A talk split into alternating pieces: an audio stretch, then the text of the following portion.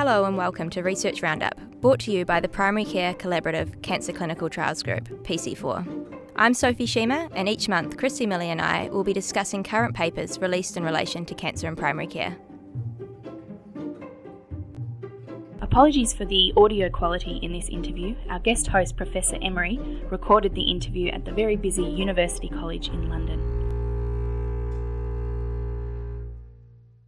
I'm pleased to be speaking with Professor Yorios Lyratsopoulos from the University College London today. Yorios, you've conducted several studies now looking at emergency presentations as the route to cancer diagnosis in the UK.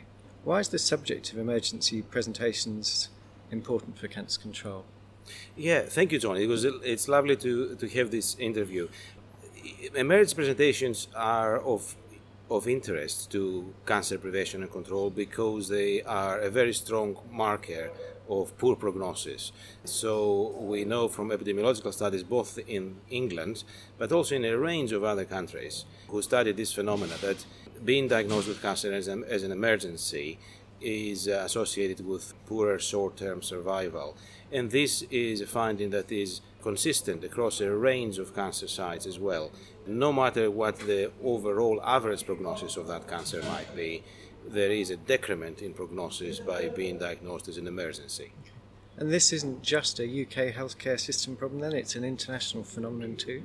We think so. We looked at the global literature and we reported this in a recent paper in Nature Reviews Clinical Oncology, which indicated that wherever the problem was studied, eh, it gave a consistent picture.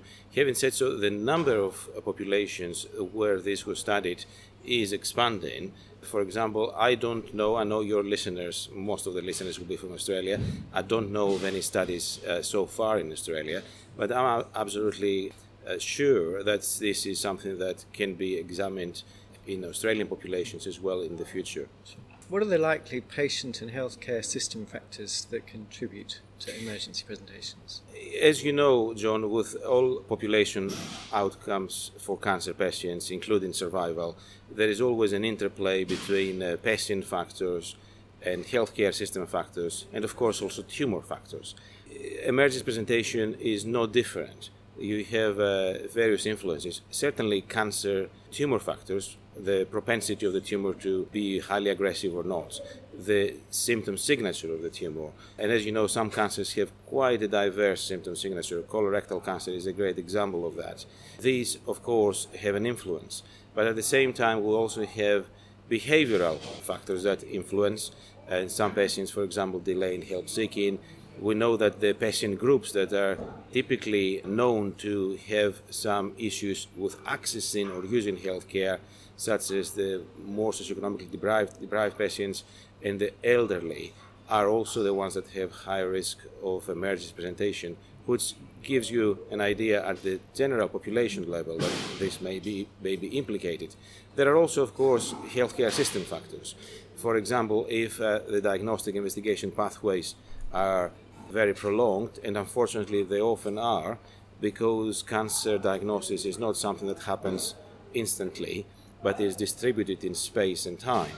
Often we, we know that some of the patients who are already on an elective, if you, want, if you want, or protracted diagnostic pathway, their disease changes within these 50 days that are maybe required sometimes, and they become an emergency in course to their if you want protracted pathway. And so your most recent paper examined the issue of deprivation as a risk factor for emergency presentation.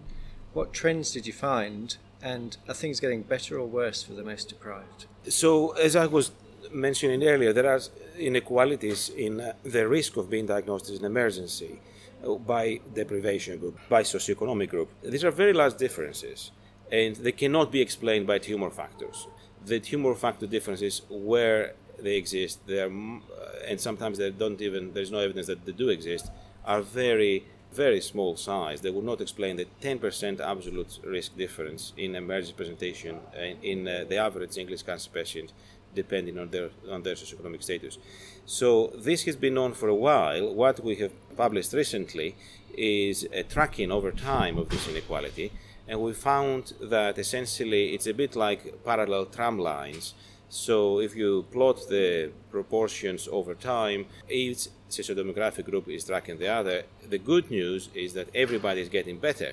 But the better news would have been if there was an approximation of uh, inequalities, and we don't see evidence of that yet. Having said so, again, just to put this in the context, there has been a, a, 5% drop in the proportion of emergent presentations in the last 10 years, going from about 24% to 19% in England. Definitely, this is not because the biology of the tumor is changing. It is the patient behavior and the healthcare system behavior and organization that is changing. And can you comment on which cancers are more likely to present as an emergency and why is this the case? Yeah, it is a mixed picture, but this has to do with some tumors that have very are known to have minimal or no prodromal uh, symptomatology. For example, brain cancer. There is also an overrepresentation at that upper end of cancers with uh, poor symptom signature, such as pancreatic cancer or uh, multiple myeloma. And there are also some cancers, such as the leukemias, where there may not be a clinical emergency Nonetheless, because the diagnostic picture is prominent in primary care, people may be taking emergency action, although it may not be, it is not of the same order in terms of clinical urgency comparing to some patient with colorectal cancer who presents with bowel obstruction or bowel perforation. And finally, do you think there are some emergency presentations that are truly unavoidable? in the, in the long term, I think it's a problem that will go away by our ability to detect cancer in an asymptomatic early detection stage. Until we get there, I think uh, the answer might be a qualified yes, i.e., we will harvest the benefits of better organizing our diagnostic pathways, better educating our patients, and better supporting our clinicians. But we will hit the problem with the tumors, other cancer sites or special tumors within other cancer sites, which give very little in the way of symptoms. So I think the longer term strategy is earlier detection of, of asymptomatic illness. Up until then, we have a job to do, and I think as the English experience of the last 10 years shows, there is a lot that someone can achieve, a system can achieve, even acknowledging that some tumors will always be oligosymptomatic or will have very typical signatures, which will mean that the diagnosis might well be an emergency. Thank you so much for sharing your thoughts here. It's been uh, really good to talk to you today. Thank you very much, Jon. Thanks for downloading Research Roundup produced by PC4. You can access the articles and other information in our show notes. Do let us know what you think about this episode by emailing info at pc4tg.com.au or keep in touch via Twitter, where you'll find us at PC4TG. And don't forget to visit PC4's website, pc4tg.com.au.